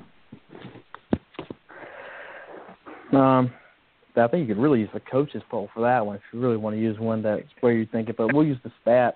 Um, first that jumps out, I think uh, Kennesaw State has not earned a top three spot because just based on what I've seen this season, North Dakota State, South Dakota State, and James Madison are definitively the top three teams in the country. Um, Kennesaw State, um, I was just trying to look up their strength of schedule, and I did find it. Their strength of schedule is ranked at 120th. And in their first game of the season, they play just FBS bottom feeder, Georgia State. They had that game won. They should have won that game. They let them come back and lost. And then uh, Jacksonville State, you know, their strength of schedule is 109th. Um, they that that loss in the opening game of the season to North Carolina A&T is looking worse and worse as the season goes on. Um, but you know, as I watched that game, I thought Jacksonville State did outplay North Carolina A&T. It was just you know shooting themselves in the foot, penalties. But I mean, still, there's no excuse. You know, you got to win games. You know, to get the respect that you you want, but you haven't earned. Um, then McNeese, uh, you know, their best win of the season right now is Nicholls, and that that win's also looking not as good or not as impressive as the season goes on. And you know, their strength schedule is number is 66, and then Northern Iowa coming back into the top 25 at right at number 25 at three and three, when the three teams they have beaten, uh, none of them have a none of them have a winning record, and they've beaten Indiana State and Howard. Um, and UNI is 0 and 2 versus the top 25. And so some teams that do deserve to be ranked, some teams that are actually exceeding expectations. Really, not a lot of people saw them in this position this late in the season. You know, starting off with Idaho State in the Big Sky, they're four and two right now. They're two and one against top 25, and their strength of schedule is sitting at number four. So to be four and two with that tough a schedule is nothing to look you know look past. Missouri State, as we've mentioned earlier in the show, they're also at four and two. They're two and zero against top twenty-five, and their strength of schedule is also in the top ten at number ten. And then Dartmouth. Let's give the Ivy League some love here. I mean, we got Princeton at number twenty-three, but there's another Ivy League school that's also five and zero, and that's the Dartmouth Big Green. But we're going we're going to put Sam Houston State at number 14. Nothing I've seen from Sam Houston State has told me that they're even a playoff team, let alone a top 14 team in the country. Um, Colgate's defense is just stupid good. You know, just to put in layman's terms, stupid good. I think they shut out like three straight opponents and given up three points in four weeks. Like no matter who you're playing, that's teams just don't do that. And you know they're undefeated and they're sitting at 17th, and you know they've beaten two colonial teams. I'm pretty sure. I know they got win over William and Mary, but didn't, didn't they play another colonial team? Yeah, they, they beat New Hampshire ten to three in second week. Um, I think yeah, we we've we've said this in weeks past that you know some of these teams are just ranked because of who they are and just what they've done. I feel like what they've done in years past. You know, Sam Houston State has been a you know perennial quarterfinal, semifinal team. You know, this season they've really lost that edge. You know, especially early on in the season, they look like they're kind of finding their way back. I don't think they've done enough to be in the top 14. I think they're just getting there based on what they've done in years past. I think the same can be said about UNI you know, Montana finally dropped out, but they're still actually receiving votes. You know, they were they were at I think the seventh or eighth highest receiving vote, even after getting blown out by North Dakota, who also should be in the top 25 because North Dakota beat that Sam Houston team that you have at 14 and beat Montana very handily last week. Um, so those are the ones that really stick out to me the most. Um, is um, I, kind of said earlier, just affecting it. You know, Kennesaw State shouldn't be in the top three. Jacksonville State shouldn't be in the top five. And then you and I I don't think Nicholls should be in the top 25. And these teams that are receiving votes, they should have the opportunity to rise up and be ranked. Now they have opportunities. They just keep winning. They will get there eventually. But I think as of now, they've done enough to be there. Sure, sure. Um, awesome. Definitely a great way to kick this off. Um, Jeff, what would you like to add or maybe even debate um, about what Dakota just told us?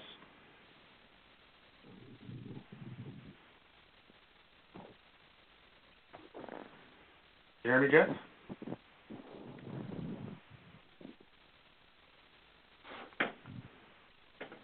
Okay.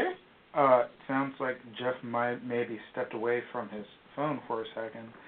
So Dakota, I'm I'm actually kind of going to oh, piggyback. I'm back. What you, oh, okay, cool, wonderful. Jeff, so uh, we were just talking about while while Dakota was while Dakota was going there, I uh my kids came down and said goodnight to me, so I I I had it on mute for a few minutes and then I started talking over it. Um I agree with Dakota on Kennesaw State being uh well overrated. Um, you have McNeese. What the heck? Are, why are they at number six? I don't get that. Um, you know, Elon. You know, I I have a feeling that they're going to fall. Uh, no no fault to them at this point. Um, but I don't know that they're overrated as of as of what they've done so far this year. UC Davis, I think they should be going up. Um, you know, we talked about Towson earlier. I was I was happy to hear about them. Sam Houston State again. Who have you beat here here to uh, to get to get a number fourteen ranking?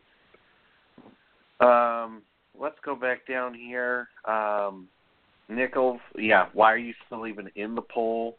Um, and and again, uh, the Southland is it's not. I just look at the at the level of competition there. I'm like, why are these teams even still hanging around? and and, and it's one of my favorite punching bags, the UNI Panthers. As and I think I just heard Dakota say that uh, as the kids were growing up. Maybe, um, yeah, they they they're one of the teams that I think are are getting votes because of their history. I look forward to seeing North Dakota uh, ascend into the rankings. I look forward to seeing Dartmouth ascend into the rankings. And I, I feel bad for, for Idaho State. I think that they should be at least getting more votes because they have played very well in the Big Sky, and yeah, they I think that they should they should at least be closer to the 25th position, uh, you know, than some of the teams that we've already talked about here.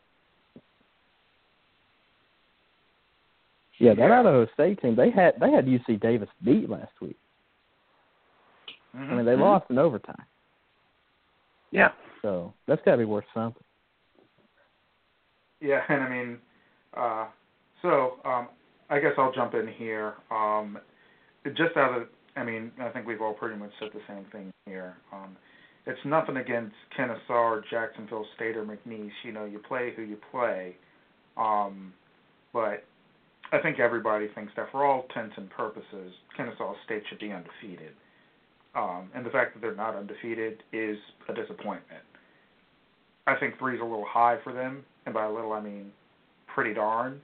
I'd probably have them floating around more of a seven or an eight if I were being completely honest, um, especially in terms of polling. And again, with Jacksonville State, okay, um, so you've been beating the brakes off of teams that, and, and I mean, Dakota, you could attest to this more than I can. Yes, Jacksonville State is winning some of these games by wide margins, but you know, against East Illinois last weekend, um, wouldn't you expect your team to beat them a little bit worse and even not allow them to score 22 points? Yeah. Well, they were slow to get going too because it was, if I'm not mistaken, it was a seven six or ten to six game in the second quarter. So Mhm. So it's it's not like we're reaching here to say, okay, Jacksonville State, you're not. Yes, you're five and one, and yes, you are eventually in some cases winning by wide margins. But on the whole, you, you don't really have a this year that makes you go, okay, yeah. That that that's the one. Um, and North Dakota State has a win like that. Um, South Dakota State, I don't really think has a win like that per se, but they are definitely beating teams more convincingly than both Kennesaw State and Jacksonville State, and McNeese for that matter, and even JMU. Um, you know, William and Mary and Richmond, yes, they're rivals, but both of them are down this year. But what they did to Villanova last weekend, um, even though Villanova is looking a little wonky, that that was no fluke. JMU absolutely demolished that team. Um, and this isn't a Villanova team that's been losing by wide margins. They lost by, they lost on a last second field goal to Maine, and they lost by a safety to Stony Brook. So yeah, Villanova's 0 and 4, but they're not a horrible team, and JMU just completely shut them down. Um, so I think that that's kind of why everybody sees the top three where they are. Um, you guys didn't mention Weber State, um, and it's I, I wouldn't say that I have a huge problem with them at number seven, but again, when you're losing to a Northern Arizona team that has kind of looked a little funky, and then yeah, you beat Eastern Washington, but one of your touchdowns was a punt return, and you scored one offensive touchdown against um, Eastern Washington. Like, okay, well, are you really the seventh ranked team? Kind of funky there. right. Uh, I don't want to interrupt, but you know, with Weber being over Eastern Washington, it's kind of how the same thing when Elon beat James Madison. It's like I would take James Madison still if they played again. I would take Mhm. Eastern Washington uh, if they played Weber State again. So. I don't think just because they beat Eastern Washington should be above them. yeah. Um, and like in my but again- personal top ten, Weber Weber is literally number ten, Mhm. and Yeah. Eastern Washington is number six. Yeah. And we and we talked about this a little bit. These things are definitely very fluid. Um, I think that a lot of people don't like to shift them around too much because they don't want to be Right. seen as overreacting. Um, but for for me, for example, I think I had Wofford at six or seven, probably seven, in my top ten, and now in my top twenty-five, I have them all the way down to seventeen. Um, and you know a lot of people might be like okay what the heck and, and i would say well i didn't have a reason not to put wofford in the top 10 they played a division uh they played a fbs team really close they were winning the games that they were supposed to win but they didn't look that impressive hmm then they got the break speed off of them by a Furman team that really um, is one loss away from being out of the playoffs. Now, what would like in, in Dakota? I'm not trying to pick on you or anything, but like, what would you say is the difference between uh, Wofford at four and two and uh, you know Jacksonville State at five and one. Like, does Jacksonville State's are Jacksonville State's wins really that much more impressive than Wofford's wins at this point? I mean, I feel like Jacksonville State's in the same boat. You don't really know because the one chance they had was that opening game against North Carolina A and T, and they lost. And like right. you said, they haven't had that one game. They say, okay, these guys are a legitimate semifinal, finalist contender, uh, title contender. You know, the one game where they re- the, their most complete game came against Mississippi Valley State, and that is the worst team in the FCS probably. Like they're oh, still winless, and everybody beats breaks off them. So yeah. Jacksonville State's still lacking. Yeah, they're scoring a lot of points, but like you said, you gave up 22 to Eastern Illinois. They gave up thir- over 30 to Austin Peay, who's like I said, eighth in the Ohio Valley. Like they're not dominating their conference like they have in years past. And really, the I mean, they do get more chances. Like you know, this week they do play Southeast Missouri State, who's sitting at uh, you know one loss in the conference, and then in the either next week or the week after they play Murray State, who is currently three and zero oh in the conference. So they their schedule does get a little bit tougher, and if they do blow up those teams, like they did beat Eastern Kentucky fifty six to seven, like that, there's a good game, and it was on yeah. the road. But you got to do that week in and week out. Like, and I will give Kennesaw State credit, like they're doing that in their conference. But my question, you know, I got a question that popped in my head when you were talking about Kennesaw State and Jacksonville State, and I want y'all's opinion on this: is when obviously this is a month away, so you know crazy things can happen. But if everything plays out like it should, and those two teams meet in about a month, what does one of those teams have to do to get rid of the stigma of they don't deserve where they're at? That if even if like let's say you know Kennesaw State wins, if they win by like a field goal or Jacksonville State wins by a field goal, is the winner still going to have that stigma? Like, does one yeah. team have to blow out the other? Go for it, Jeff. Yes, I think I think you need a blowout. You need a big win there for one of those two teams at the end of the season. Again, you've got the Ohio State or excuse me, the Ohio Valley Conference and it's just not that strong of a conference. I mean, Eastern right. Kentucky's down this year. Eastern Illinois is down this year. Um, t- Tennessee Martin might be one of their better teams in the conference. Uh, you know, I'm sorry, I'm not. I don't have that that standings up in front of me. And nothing against it. Monmouth, I, I still, I've, I've contended all year, should not have been a playoff team last year.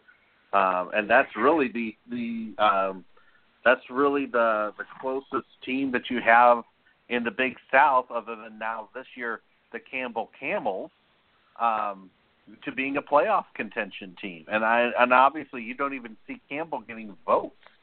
So I think I think either of those teams uh, at the end of the season, if they want to remove that stigma, they've got to have a blowout win.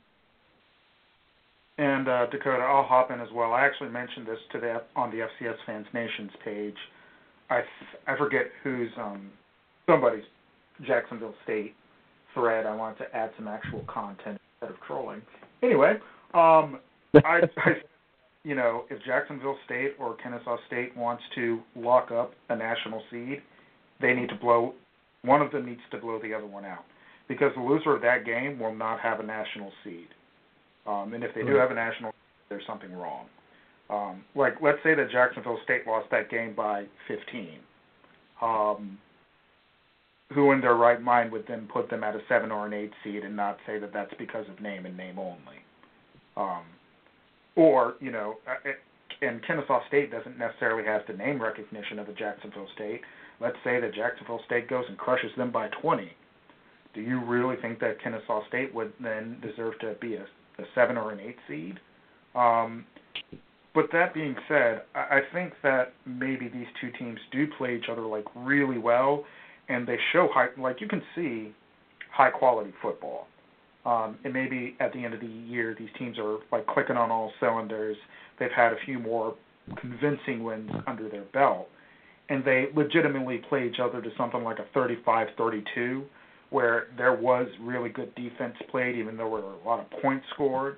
But you saw the quality on the field then maybe you see one of these teams uh, getting, you know, maybe one has a six seed and the other one has an eight seed, depending on how everything lines up in the other bigger three conferences. Um, but I think what would be best for them is if one of these teams just completely blew the other one out of the park. Um, now, with that being Yeah. said, then, then you take a look at a team like McNeese, who really isn't going to have another opportunity like this against a Well, actual opponent. So they're they're kind of at the mercy of the committee at this point.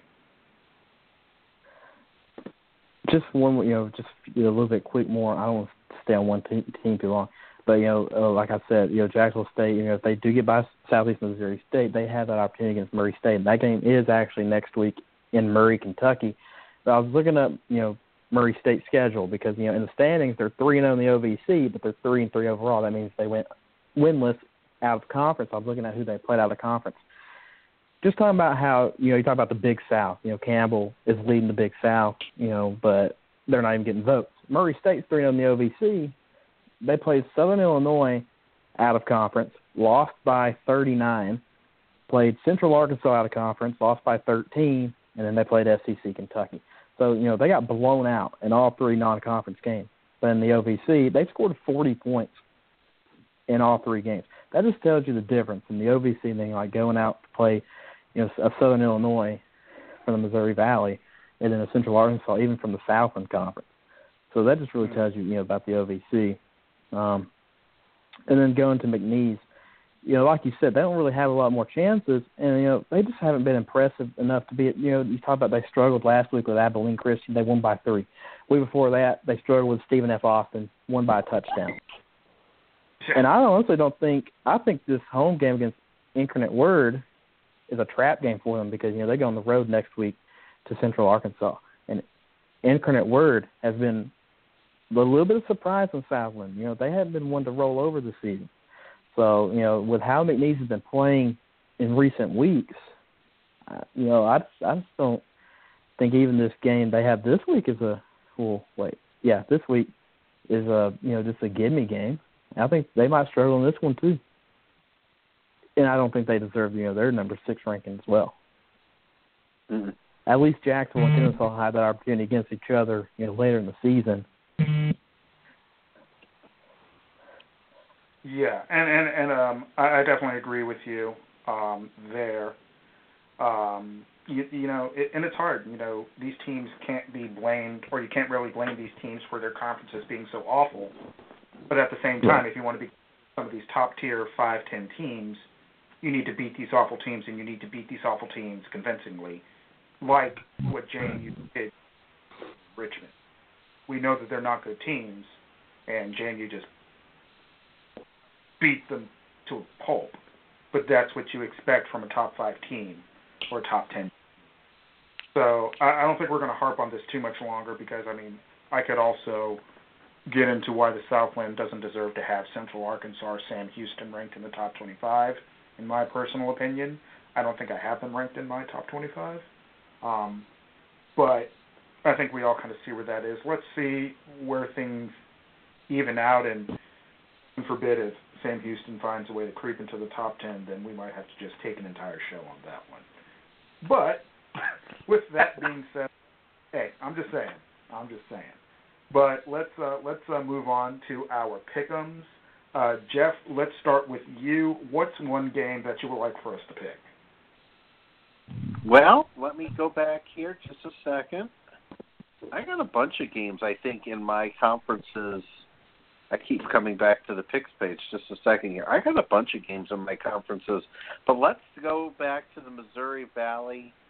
Uh, um, you know what? Um, and then there's there's a game that that that um, that Dakota just brought back up here a minute ago, and and and I'm going to uh, to use that next. But I think my first game we've got to go with uh, with the Fargo Dome, the Redbirds traveling to uh, North Dakota State.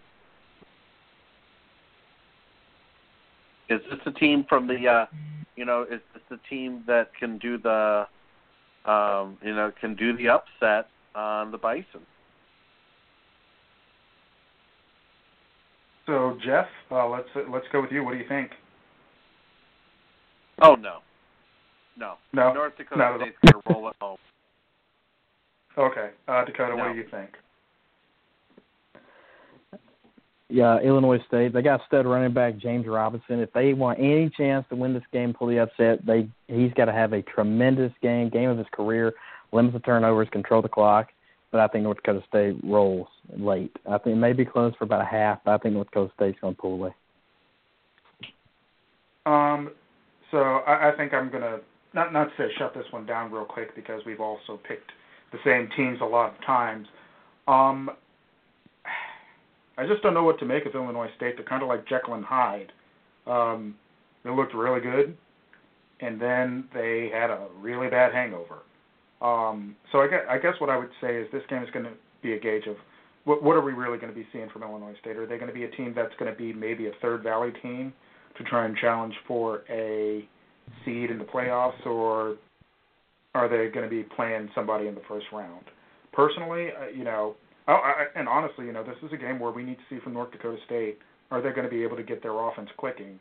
They're kind of having the same problem as as JMU is, where their offense is sputtering at best, and their defense is kind of carrying the day for them.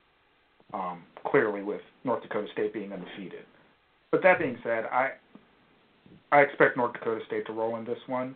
I'm expecting something like a 10 point game, though, maybe a 34 to 24. Good deal. And, uh, all right. So, uh, Dakota, what about you? What's a game that you have for us? Got we're gonna go with the big game in the Southern Conference. East Tennessee State at Wofford. Wofford had you know we we it's like beating a dead horse. You know they we know they got whooped by Furman last week. East Tennessee East Tennessee State is the surprise team in the Southern Conference. Uh, they've played a lot of close games this this year. They beat VMI by three, Furman by two, Chattanooga by three. The only time they've blown out a team is when they played Gardner Webb. This game is going to be close. I think the preparation has helped them with facing the Citadel last week. They're going to be a little bit used to seeing the option. And I think East Tennessee State's going to get it done and keep the underdog season rolling. Awesome. Uh, Jeff, what do you think? I haven't been impressed with the, with the Terriers yet this year.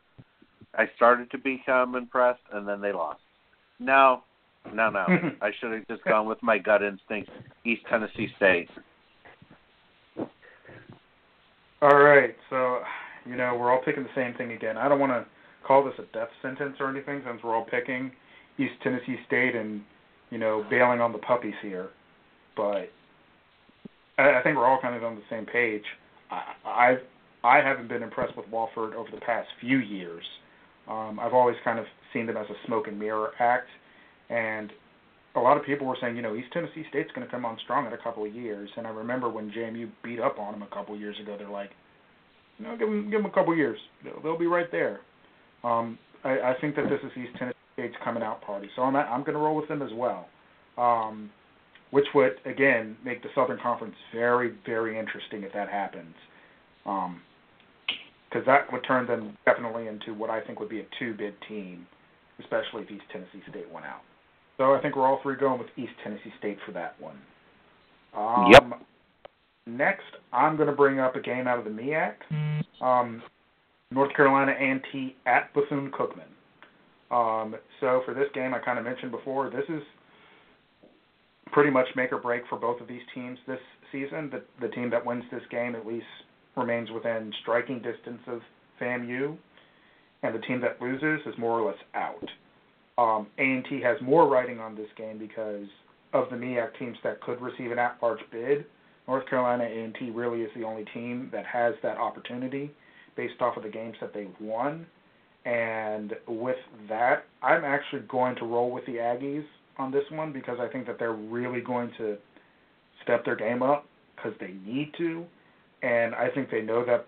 Bethune Cookman almost beat them last year, and I think they realize that since they lost to FAMU, you know, if they if they want a shot at the Celebration Bowl, if they want a shot at the playoffs, they literally can't lose another game. So I'm going to roll with the Aggies on this one, but it's going to be a really close game. Uh, Dakota, what do you think? Yeah, just basically everything you said. Uh, Bethune Cookman's one of those roller coaster teams. You know, you really don't know what you're going to get each week. You know, last week they struggled with South Carolina State. Before that, they beat Mississippi Valley by two touchdowns. But then they got, you know, just walloped in the beginning of the season against Tennessee State, and then lost that close game to Howard. Uh, I think, a, like you said, A and T's got more riding on this game they had Florida A&M beat last week. Mm-hmm. They kind of fell asleep at the wheel, so I think they've learned from that. They're going to step on the gas pedal, and they're not going to let their foot off this time. I think North Carolina A&T has no problem. All right, Jeff, what do you think? I think since opening week, I think uh, I, I again there's there's another team that I'm kind of sitting there going, hmm, yeah, no, not, uh, you know, maybe a little bit overrated on that one. I, I'm going to go Bethune. You you know, um, they've been, uh, you know, as as uh, as Dakota just said, they've been up and down this year, but I think they're going to play up to their competition, and I think that they're going to surprise A and T. So let's go with Bethune Cookman. And hey, I, I will say on that note, if Bethune Cookman does pull this off, and both them and you win out, I would love to be in Orlando for the Florida Classic because that would be a hell of a matchup to have those two teams playing for the MEAC uh, right to uh, you know represent the MEAC in the Celebration Bowl. So, um, you know, go Bethune Cookman, go Wildcats, but my gut still says A&T. All right, Jeff, uh, what's the second game that you have? Uh, my next game is McNeese at Incarnate Word. Um, again, yeah, you know McNeese is, is you know, ranked number six, and I think we've all thought that they're uh, that they're overrated.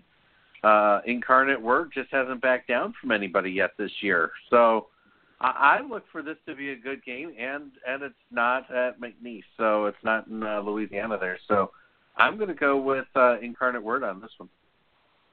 Oh, snap. Dakota. I I'm, mm, I, I want to go with the Cardinals too. I, I'm not. uh I'm not as brave as Jeff is. I mean, they've been impressive. They've been in every game they played.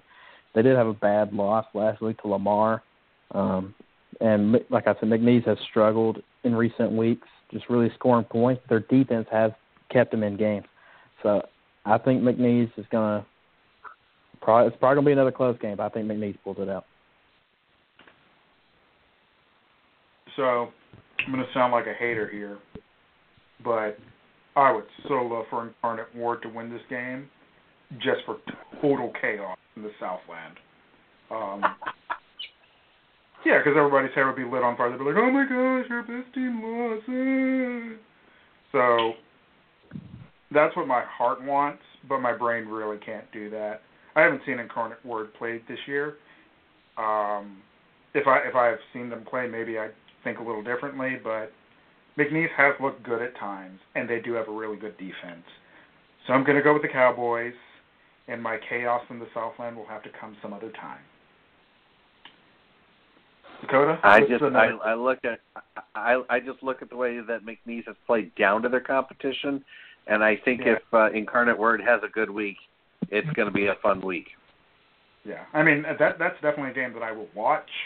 Um, uh, We'll, we'll see. We'll see what happens. It, it's it's definitely going to be a good game, though. I, I can definitely attest to that.